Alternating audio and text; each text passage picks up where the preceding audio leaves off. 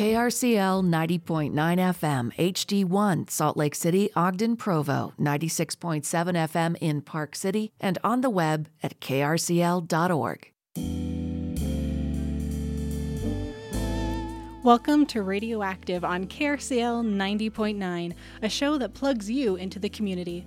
I'm Mavany Burnham, a video radio production major at Salt Lake Community College. Stay tuned today because we are covering important Utah legislation regarding gun safety, and we'll talk about the Great Salt Lake as well as transgender rights and more. Later tonight, we'll be highlighting pop culture and sports.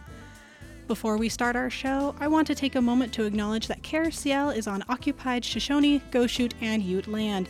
The Shoshone, Goshute, and Ute nations still exist today and are the rightful stewards of this land. These nations, peoples, and tribes should be recognized as the rightful stewards of this land, and the land should be returned to them. Our first guests tonight are Ed Rutan from the Gun Violence Prevention Center of Utah and from SLCC's The Globe student run newspaper, Kyle Forbush. Thank you for coming in, guys. Welcome, welcome. I know it is pretty cold out here. I'm so glad you were able to make it. How is everyone feeling today? Oh, great. Thanks for inviting me. I'm doing great, Mavany. Thank you very much. I wouldn't have been able to make it yesterday, that's for sure. Yeah, it was pretty crazy. It is so good to have you both here in the studio. Today, we're going to be talking a bit about gun safety regulations, specifically regarding Utah's legislations. Um, first off, uh, Ed, um, you are a, a, board member at the Gun Violence Prevention Center of Utah. Can you tell me a bit about your role at the GVPC? Well, I am on the board, uh, and the mission uh, of the GVPC is to prevent the tragedy of gun violence through education and reasonable regulation of firearms. And I emphasize the word reasonable there. We're not trying to take away everybody's guns, we're just looking for reasonable regulations. We're a nonpartisan 501c3 organization, and we're the Utah affiliate uh, of States United to Prevent Gun Violence. Um, about 30 years ago, Salt Lake City architect and artist Ron Molen and his late wife Norma founded an organization called Utahns Against Gun Violence after their son had tragically been shot and killed uh, while in college. Uh, there, the Molens and uh, some other concerned citizens uh, formed GVPC in 2004, so we've been around uh, for 20 uh, some years in our current form. Education is our primary activity. we have put together a, a booklet called Utah Gun Violence, an issue of public health and safety, which is available on our website. we also have a Facebook page. Uh, that information gives people uh, statistics about the extent and nature of gun violence uh, in Utah. We're usually one of the hosts of the uh, annual vigil that marks the tragedy at Sandy Hook. Uh, we also work with an organization called Raw Tools to give people the opportunity to turn in their unneeded, unwanted firearms uh, to have them melted down and turned into uh, garden tools, uh, into swords into plowshares, uh, in a manner uh, of speaking. we speak at opportunities like this, and we also testify at legislative hearings on bills relating to uh, preventing gun violence. Oh, wow. So, some really important work that you guys are doing at the Gun Violence Prevention Center of Utah. Um, we will go ahead and link to uh, the web page just so that our listeners can have mm-hmm. easy access. So, make sure to check out the uh, web notes after the show has concluded. And that's uh, gvpc.org is the website. Perfect. Thank you so much. And Kyle, it's great to have you here, part of this conversation. Uh, as you may have seen in the media, we have had more mass shootings in 2023 than we have had days this year. Uh, with the legislation uh, session coming to a close soon, gun safety has been on my mind, legislators' minds, and has it been on yours as well? Oh, absolutely. But I, I want to, as tragic as the mass shootings are, we really cannot lose sight of the day to day tragedies that occur. That's where the numbers really occur. 400 people a year die from gun violence uh, in Utah, and we may only have one or two, if any, mass shootings in any given year. But year in and year out, 400 uh, or more people are dying from gun violence. Uh, so where's that Utah. number coming from? The 400 deaths. If they're not mass shootings, where is that 400? Well, uh, the tragedy of suicide uh, accounts for about 85% uh, of the gun deaths in Utah. Utah is uh, not unique in that regard, but somewhat unusual, with suicide being so central to to the problem of gun violence in Utah. Domestic violence uh, is next, and then uh, homicide uh, is is kind of third in line. But really, the problem of gun violence in Utah cannot be addressed without addressing suicide which is truly unfortunate that this is the reality we live in. But I think as Utahns, we are trying to work to make this uh, problem better. Um, Kyle, are you aware of any bills in the legislature about uh, gun safety? Absolutely. So, we are going to talk more about legislation in the next segment. Right now, I do want to talk a little bit about House Bill 354. So, House Bill 354 was introduced by Representative Andrew Stoddard, a Democrat from Midvale.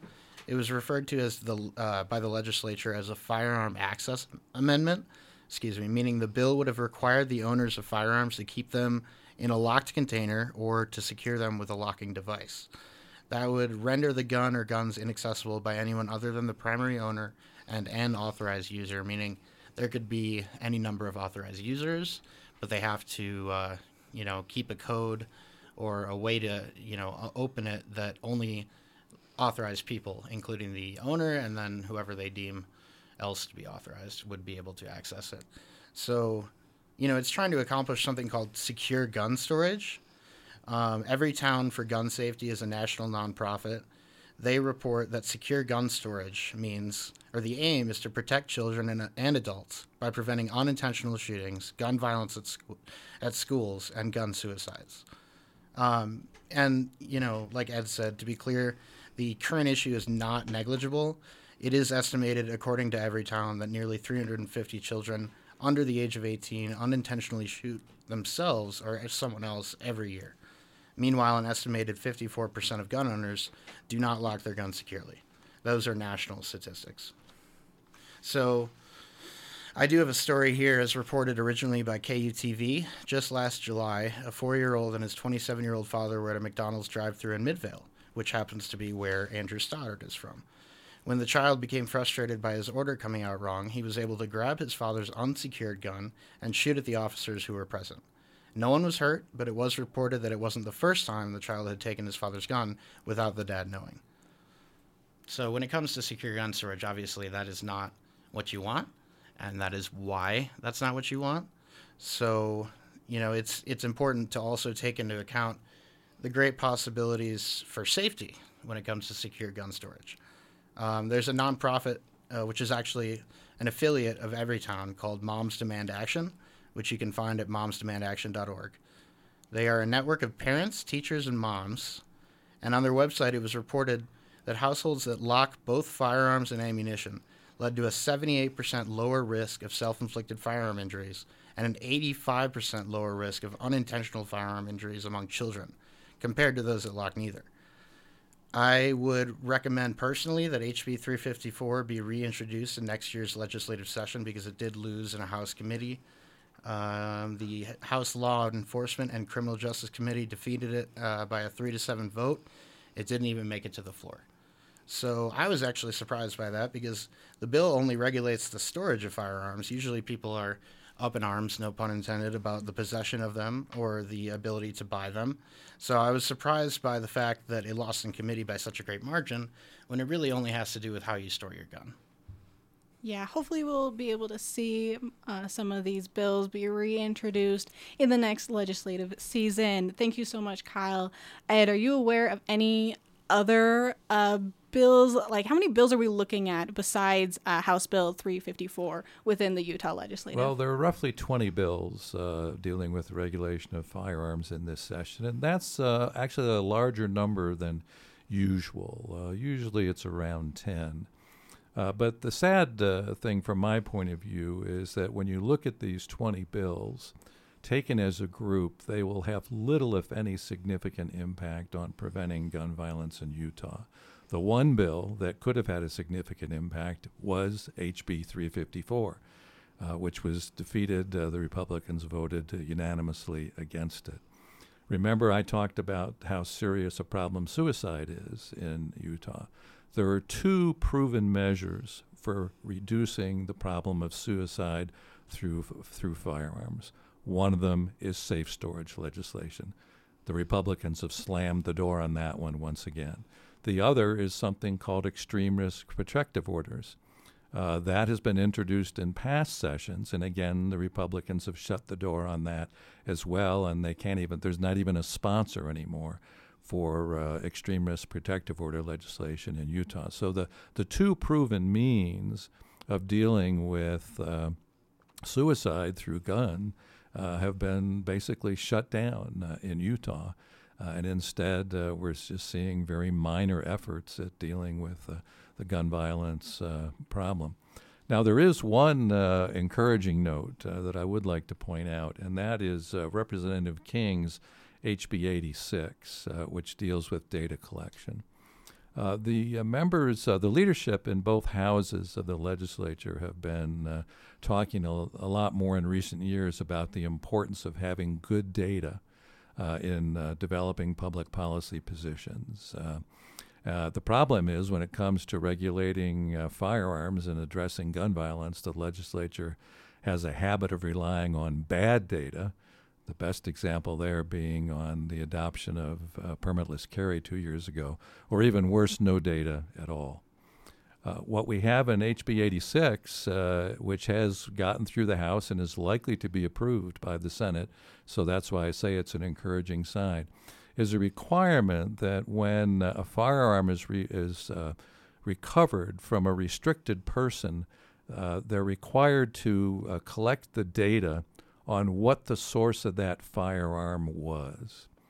So, the reason that's valuable is once you have the data on where these guns are coming from, you can develop legislation to address it. So, for example, if it turns out that these restricted persons are getting their guns by uh, purchasing them from private sellers, then the private seller loophole could be closed. Uh, if they're getting them by stealing them from homes because they're not properly secured in the home, which is a serious problem in Utah, again, you could get back to safe storage uh, uh, legislation as, as well. So the key here is you've got to have the data to understand the problem. And when you understand the problem, you can formulate the legislation that will help you get there. Absolutely. And something that was brought up recently to me is that there are not very many surveys going around that would take into account the uh, opinions of the younger generations in Utah. Um, just based on my own personal experience, you know, I I know millennials and Gen Zers to be, I'll just say it, anti-gun, because we've had this happen in too many schools, and too many times. And you know, I remember when Sandy Hook happened; it was on the news for like a year. And people like you said they still like you said ed they still hold vigils. And i've actually met a survivor. Um, so it's changed. When there was a shooting at msu about a week ago that that fell out of the news cycle pretty quick and you know it had to do with all-star weekend and and valentine's day and other things but i'm not at the point where i'm ready to just throw up my hands and you know go with the complacency of it because then nothing will ever change. So I think there are a few vital first steps, and that would include secure gun storage. It would also include, and I wanted to ask Ed about this, um, the loopholes that exist for people to buy guns online and to buy guns at gun shows. So I actually don't have the information with me right now of whether or not there are any gun shows in Utah, but I there have are. okay. so I have heard of people traveling from California where they have more stringent laws over to Nevada where they can get guns and bring them back. So you know this is an issue. There shouldn't be loopholes. Yeah, the the private seller uh, loophole uh, is notorious. Uh, roughly 80 to 90 percent of uh, Utahns believe that that loophole should be closed, but the legislature year after year refuses to uh, to do so. And the sad thing is that uh, Representative King, who used to introduce a bill each year to close that loophole, didn't even do it this year. And, and it's not surprising because most years it never even made it out of the Rules Committee. And the one year that it did make it out of the Rules Committee, uh, it was uh, voted out, voted down uh, by the House Law Enforcement and Criminal Justice Committee. So that's a serious loophole, uh, wide as a truck, uh, and the legislature just uh, refuses to to close it. and it's it's really unfortunate because background checks do work. 2,000 people a year in Utah try to buy a gun, even though they're restricted persons, and they get caught so that they aren't able to buy the, the gun as a result of the background check. Now, does that mean that they can't go find a gun someplace else? No, they do. One of which is they go to a private seller and there's no background check. Uh, so that it's just so obvious that that loophole should be closed. The people of Utah recognize it, but somehow the legislature just doesn't get it. Ed, do you think we could see universal background checks implemented in Utah?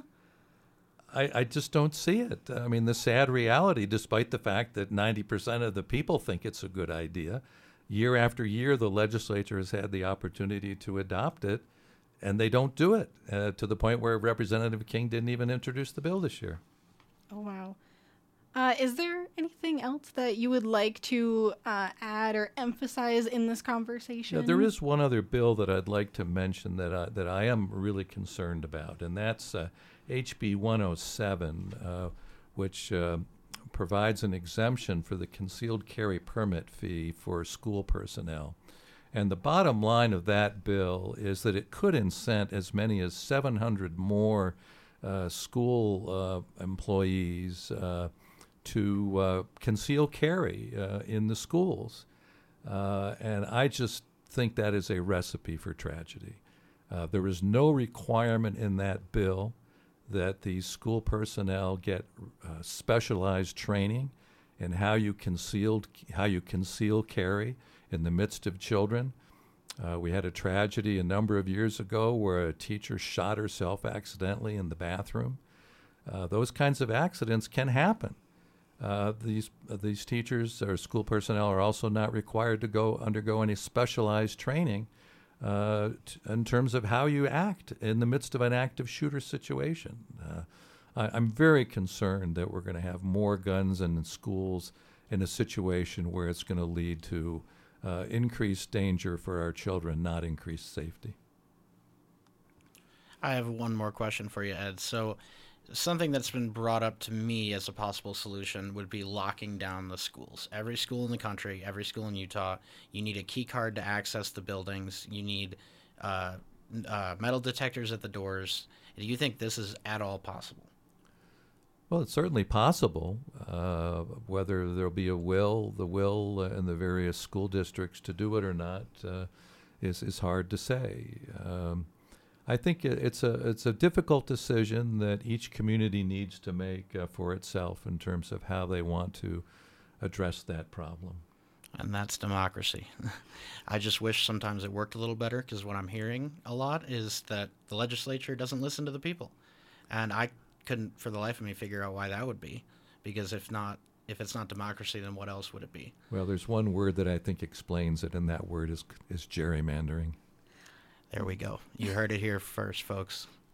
Uh, Ed, how can KRCL listeners take action if they've heard this show and now they are motivated? What can our listeners do?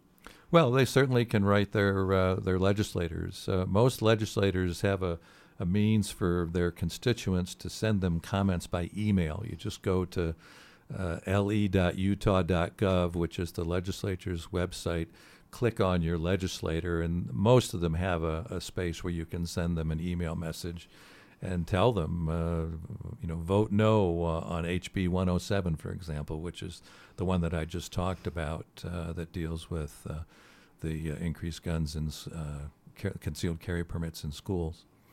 I mean, it's it's difficult to get through to your legislature sometimes on this issue, but uh, they need to hear from their constituents uh, how they feel. Absolutely. Thank you so much, Ed Rutan and uh, Kyle, uh, for joining us on this conversation about gun safety regulation here on Radioactive. Coming up, a panel of students will be discussing bills currently being presented in the Utah legislative session. But first, we will be listening to a song that truly highlights our generation's emotional observations of helplessness in this world. This is Waiting on the World to Change by John Mayer on KRCL 90.9. KRCL amplifies the work of community nonprofits like Comunidades Unidas, an organization that fights to build the social and political power of people who identify as Latinx immigrants, including undocumented folks living in Utah. More details at cuutah.org. Support for Radioactive comes from Mark Miller Subaru and the Love Promise Community Commitment, a partnership with nonprofit organizations that aim to make the world a better place. More information about the Love Promise and Subaru products at markmillersubaru.com. Hey, KRCL listeners, that was Waiting on the World to Change by John Mayer on KRCL 90.9 that song resonates with me so much, and I hope it did for you guys as well. I am your host, Mavany Burnham. Joining me for our next segment are SLCC students Macaulay Blackburn, Kyle Forbush, Braden Timmerman, and Marcy Young Cancio, a SLCC journalism professor, is here as well. Thank you so much for being with here being here with me tonight as we cover some very important topics. How is everyone feeling? And you are welcome to be completely honest. You know what? I think I'm feeling good. Nervous as always to be on radio, but here we are. Thank you, Macaulay. Of course. Yeah, honestly, I feel very much the same. I'm really excited to be here tonight. This is Kyle. It gets easier every time. Well, I'm thrilled to be here. Thanks for having me. And I think that you guys are doing a great job. It's, I know that we're diving into legislative pieces right now, which is always um, complicated, right? And I think that we're here to talk about things that uh, are significant to the students that we have on this panel and uh, kind of giving a rundown of kind of the latest things that have been happening in the legislature today. Yes, thank you so much, Marcy. Uh, we really do want to focus on the bills that we care about as uh, college students and extended. Uh, Kyle, let's start with you. We had you on in our last segment. Can you reintroduce the bill you were talking about, just in case any listeners weren't quite tuned in yet? Absolutely. So it's an important time because the Utah State Legislature's general session is coming to a close on March 3rd. The 2023 general session of the 65th legislature has made itself busy since January 17th of this year. It saw many different bills introduced, which we'll talk about today, some of which didn't make it out of their House committee. One such bill that I'll be talking about, uh, which I talked about in our first segment, was House Bill 354 or HB 354. So, again, HB 354 was introduced by Representative Andrew Stoddard, a Democrat from Midvale. It is a firearm access amendment, meaning uh, basically it would require that owners of guns keep them in a stored, locked container. It could be a, a locking device or a literal safe and that would render the gun or guns inaccessible by anyone other than the primary owner and an authorized user. And there can be as many authorized users as the owner permits. So the bill was rejected, as I mentioned, in a three to seven vote by the House Law Enforcement and Criminal Justice Committee. It did not even make it to the House floor, which, like I said, kind of surprised me because it's more about storing your guns than buying guns or possessing them. So, uh, to recap, Secure gun storage aims to protect children and adults by preventing unintentional shootings, gun violence at schools, and gun suicides. And there are proven statistics.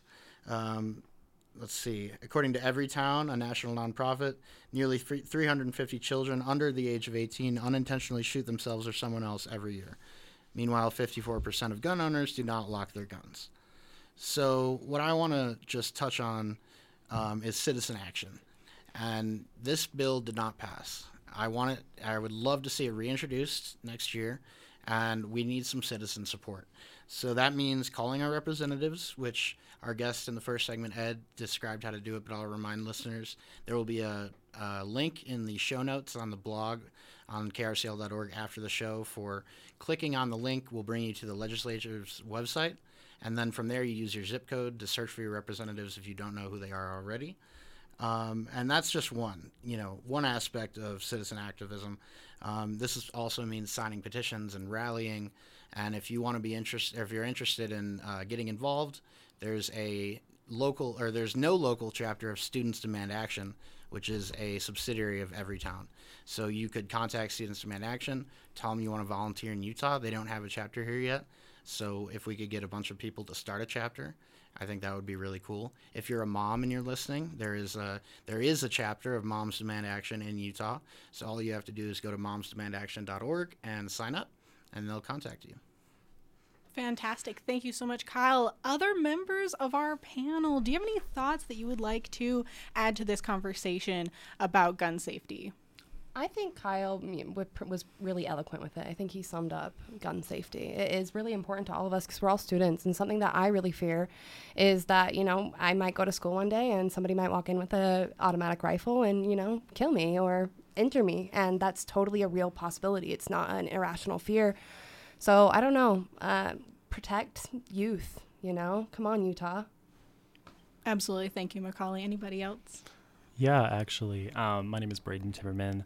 Uh, I've been on the show a few times before to discuss queer related issues. Um, I work at the Gender and Sexuality Resource Center at SLIC at the college that I attend. Um, and it's it's a conversation we've had a lot at the center um, with being an an open campus um, as well as being like a queer oriented resource center there is admittedly a target on our backs, and so it is it is something that I reflect on a lot, and I really appreciate that Kyle has brought a lot of that concern to light on the show. As a professor, and I'm in the classroom teaching all the time, I often, especially when we see news of another mass shooting in the country, I'm always kind of looking around the space and saying, thinking about what the exit strategy would be. How would I barricade this door? How would I direct students to stay safe? What, whenever I go into any room, I think about that, and I think that's a really horrible place to be in. But I, I know that we're all thinking about it and talking about it, particularly when another shooting happens. But for me, as we're thinking about all of these laws, I think that uh, we're also looking about what that could practically mean for us, what we can do in a moment, independent of waiting for laws to kind of make some changes. Thank you, Marcy. Uh, Kyle, you had something else to add?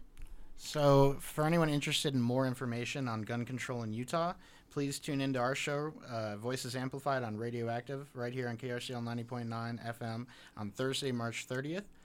Uh, my name is Kyle Forbush. I'll be the host, and our focus will be simple.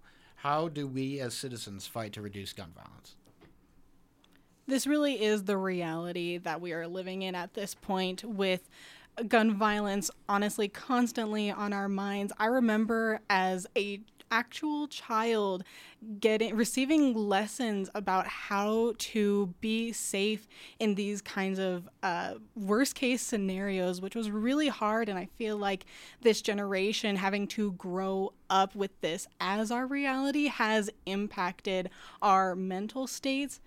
And it absolutely needs action to move forward to make all of our lives better.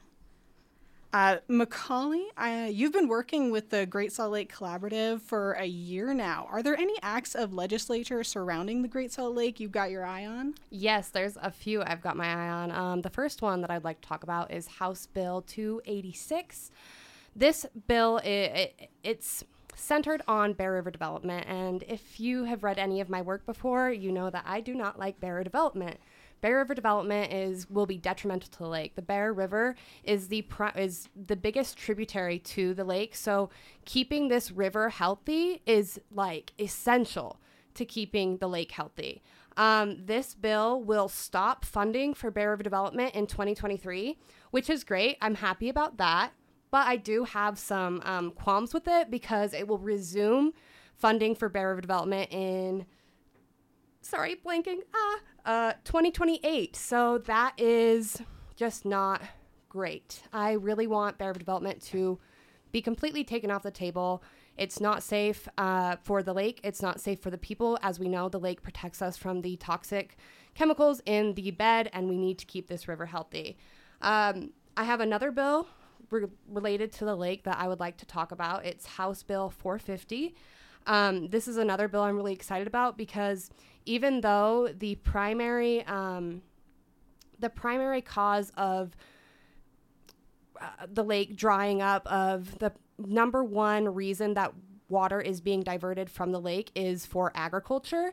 Um, another thing that is, you know, taking up the water that goes to the lake is that uh, people here are watering their lawns like crazy and it's just not sustainable. So, this bill, House Bill 450, um, will restrict some of those.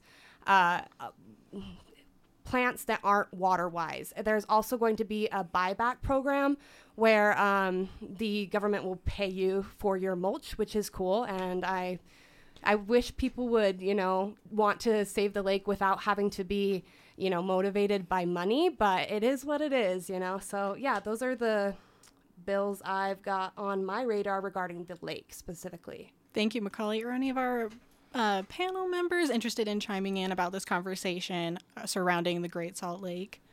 I want to tap in really quickly. This is Marcy. I'm an assistant professor of journalism and working with all of these amazing emerging journalists. Next week, as Kyle was teasing a future show, next week um, we'll have Alexis Perno, who has been the legislative intern with the Great Salt Lake Collaborative, on this show talking about the legislation all around water and the Great Salt Lake that have been happening up at the Capitol bill, up at the Capitol this session. So they'll be joining us if you're interested in Great Salt Lake related issues, the crisis happening at the lake, what sort of solutions work's been going into that, and how that's been playing out legislatively. You'll definitely want to tap into the show next week. Awesome, thank you, Marcy. Thanks, Marcy. Um, yeah, I just want to know whatever happened to yellow is the new green. I Why are people watering their lawns? I don't know, but you know, I actually interviewed a scientist up at Utah State University. Her name is Dr. Sarah, Dr. Sarah Null. And she said that if people last summer would just completely stop watering their lawns, let it go yellow, it wouldn't kill your grass. It will just, it'll come back the next year. So, what I want to see for this upcoming summer, I hope I see a lot more yellow grass because your grass isn't going to die, but the lake's ecosystem very well could, and it's collapsing now. So let your grass die, save the lake. I uh, my mother lives in Albuquerque, and you know they know they don't have grass. They they know they don't have grass, and they make good use of their landscaping despite it. They they have these beautiful you know side of the road structures with rocks and and desert shrubs, and we live in a desert. Let's not kid ourselves. Like it's not as much of a desert as Albuquerque, but you know if the lake goes, I I don't know what would happen. I think this area would become in inhospitable, inhabitable, and we'd all have to leave. Which no one wants that. Like I love living in Utah. I do. I just want the best for it. And you know, House Bill 450 does have you know some funds allocated to help people change their landscape to save the lake. So. If that's something you care about, you know, stay tuned, see what you can do. Visit the Great Salt Lake News.org to read more. Utahns, don't be confused. Just because we are getting lots of snow does not mean we are not in a desert. We will still get hot summers coming our way. We appreciate the water that we've received now, but don't get too excited. This is still a problem that we need to be addressing. Moving on, uh, Braden, what has been your reaction to the passing of Senate Bill 16? banning a, a gender affirming care for g- transgender youth. Well, Mavany, honestly, to be candid, um, it's devastating. It's it's just devastating. I mean, so many students in the center have come to us and expressed concerns moving forward with their health care, um, something that I believe is a human right. I think trans rights are human rights. I think healthcare is a human right, and I think to deny this group of people um, that human right, I mean, on the basis of of ignorance, uh, on the basis of blatant discrimination, it is just it, it baffles me. So I'm devastated with the passing of Senate Bill 16. Are there any other bills that you're aware of that relate to trans care? Oh yeah, oh yeah. There's there's no short amount here in Salt Lake. Uh, one of the other bills that was introduced, and if I recall correctly, it was passed as well through the Senate, um, is Senate Bill 93, which would uh, prohibit uh, teens, minors, young adults um, from amending their name on their birth certificate. I mean, that's I, I just don't understand why you wouldn't want somebody to be able to to choose a name that makes them feel comfortable, to a name that makes them feel safe, to something that makes them feel seen, and something that makes them feel heard. It, it just is monstrous to me, to be quite frank with you. Um, one of the other bills that we had seen in this legislative session that I also believe was passed uh, was Senate Bill 100. Um, and that bill, uh, to my understanding, would also require um, school officials, uh, teachers, parents, etc., uh, to report on students who are identifying by pronouns that are not on their birth certificate, that are not um, assigned to them. It would also require students, faculty, staff, parents to report uh, when a student is going by a different name that is not on their birth certificate, not on their ID. Um, once again, monstrous. That is monster behavior. Hate to say it. Um, it, it, just is an, un- an unnecessary attack on on children, on people, on young adults who want to live their life and who know that um, the way that they need to live their life might be socially misunderstood, and they, they just want to pursue that in peace. So that is one of the other bills that I'm really distraught with. The um, bills seem to be focused on minors specifically, mm-hmm. and these are children who are not yet of voting age. So all of these bills are being presented mm-hmm. on their behalf, mm-hmm. Basically they have no response. They physically cannot respond to these bills being presented until they turn 18. And now this uh, current generation of uh, millennials and Gen Z that have become 18 and are able to vote, I definitely think it's important that the younger generation does get more involved, especially in this state, to make sure that these younger voices are heard. Is there anyone else that would like to chime in about transgender care? Yeah, I hate to get political. This is Kyle again. I there's something in the conservative ideology that doesn't make sense to me. Um, you know, they they'll regulate and allow going back to the gun control situation, um, they'll regulate and allow you know the owner, ownership of guns, and they they decry personal freedom and independence. And then when someone wants to choose a name that they weren't given at birth, they uh, bucket that. So, you know, there there are just some hypocrisies there, and I could go on, but um, I think we just need to uh, kind of lay everything out on the table and look at it for what it is because these are civil rights. These are personal, private rights, and they're being violated. Absolutely. And this is Macaulay again. As we're speaking about children, I just want to remind everybody that House Bill 40, um, which is Utah's version of ICWA, just barely moved to the full House um, for consideration next week. So if you care about children and you care about protecting Indigenous sovereignty, call into your legislators, let them know this is something you care about, and you employ them. So if they don't care about what you care about, then they lose their jobs. Thank you, Macaulay. I feel like you're bringing up our my personal topic very well regarding uh, children and their safety.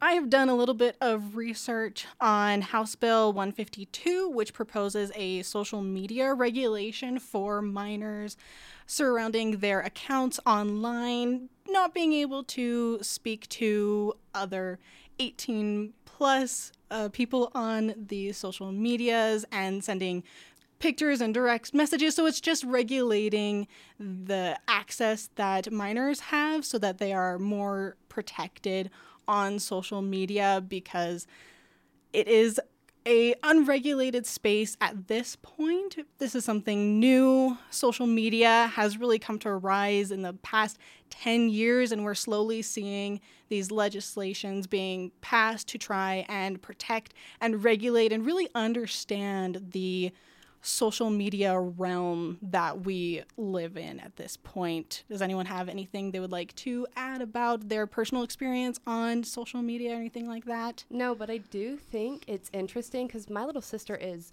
she uh, just barely you know is not a, a minor but at, for a lot of times we've sent each other instagram dms so and i've been i'm seven years older than her so what, how would that affect siblings and people who are close I am hoping that they have taken into consideration uh, family and friends, specifically on Facebook, where you can set, oh, I am related to this person as my cousin, those kinds of things, but specifically receiving random DMs from people who have no profile picture, have no relation to you whatsoever, especially protecting children from uh, predators online. Thank you guys so much for this uh, wonderful conversation. We do have one more that we would like to talk about, so I'm going to pass the conversation over to Marcy. And we, we, I love this conversation. We, this is one that Brandon, Braden and I really wanted to make sure we talked about. Um, we were at an event put on by the Black Student Union at Salt Lake Community College today, focusing on um, the Blue Thin Line. It was a great conversation between law enforcement with leaders from the NAACP, both from Ogden and uh, Salt Lake City, and student leaders within the Black Student Union. And during that conversation, um, I think around the same time, John Johnson, a Republican from Ogden, proposed SB 283, which is titled Prohibiting Diversity, Equity, and Inclusion in Higher Education. And there's no confusion even in the title of what that means. But this particular bill would, pro- would prohibit the funding of any offices or organ- officers focused on the maintenance of diversity, equity, and inclusion efforts within universities and colleges as well. So the very event that Braden and I were at would be prohibited by the Utah legislature to be happening on a college campus. And that was a pretty profound thing for me as a professor who is teaching journalism, who is teaching rep- what representative journalism looks like, to what it means to have voices being amplified to through our local media. So we're getting a better and a fuller understanding of the communities around us. Um, this is a, a, pretty significant bill. Uh, John Johnson uh, joined also last year proposed uh, SB 257, and that was a bill that would allow for, uh, it was titled Divisive Concepts in Higher Education. And this would punish Utah teachers for talking about these divisive uh, concepts in the classroom. I mean, this was largely related to critical race theory. And so this is a representative, a senator in our Utah legislature who is pushing forward these ideas that would thwart conversation around equity and inclusion. And as someone who strongly believes that that is a crucial component to a healthy democracy um, and who teaches this as part of, of my work, I find that very alarming and, and concerning.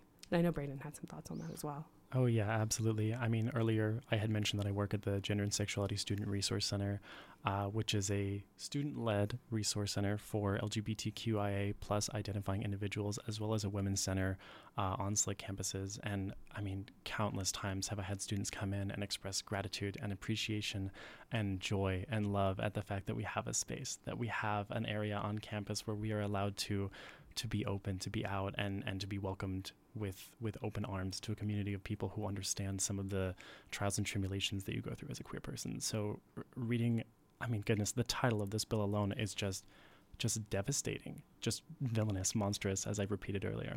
Yeah, and it is worth noting that um, uh, that this bill does have an exemption for staff implementing Title IX, civil right, the Civil Rights Act, the ADA for disabilities. Um, so there are exemptions to this, but this is truly kind of an attack. I mean, it, it it's pro. The, the title is prohibiting diversity, equity, and inclusion in higher education. There is no way around what that is. This is an attack on diversity on college campuses. And how is inclusion a bad thing? Like, why would this be a problem for anybody? Yeah, absolutely. I mean, just any any student that you could ask coming into the center would would reflect on the space alone um, with so much sincerity and so much love. It, I mean, just reading over the terms and conditions of this bill, it, it, just devastates me to think of what these students might be experiencing. Students who don't have a safe home to return to, where they can be out, where they can be open, and where they can be public with who they are and, and what they believe in. It, it don't know. It just devastates me. And it is worth noting that um, uh, Senator John Johnson is a professor at Utah State University. He teaches in the uh, Department of Data Analytics and Information Systems. So he's part of this educate this higher education system, um, and you know, like pushing forward bills that would hurt many of the students in his classes. I would presume. Mm-hmm. So there's a lot. This just dropped today, so I think this is a really interesting, um, you know, another interesting bill with one week left in the session. It's a lot to process. Absolutely. It's completely wild to me. But thank you so much, uh, everyone. Uh, thank you, Macaulay Blackburn, Kyle Forbush. For- Forbush. I'm going to get that right one of these times. Kyle Forbush, Marcia Young Cancio, and Braden Timmerman for the wonderful conversation about the 2023 legislative session. Coming up, a song that can bring comfort during hard times, a classic, Bridge Over Troubled Waters by Simon and Garfunkel on KRCL 90.9.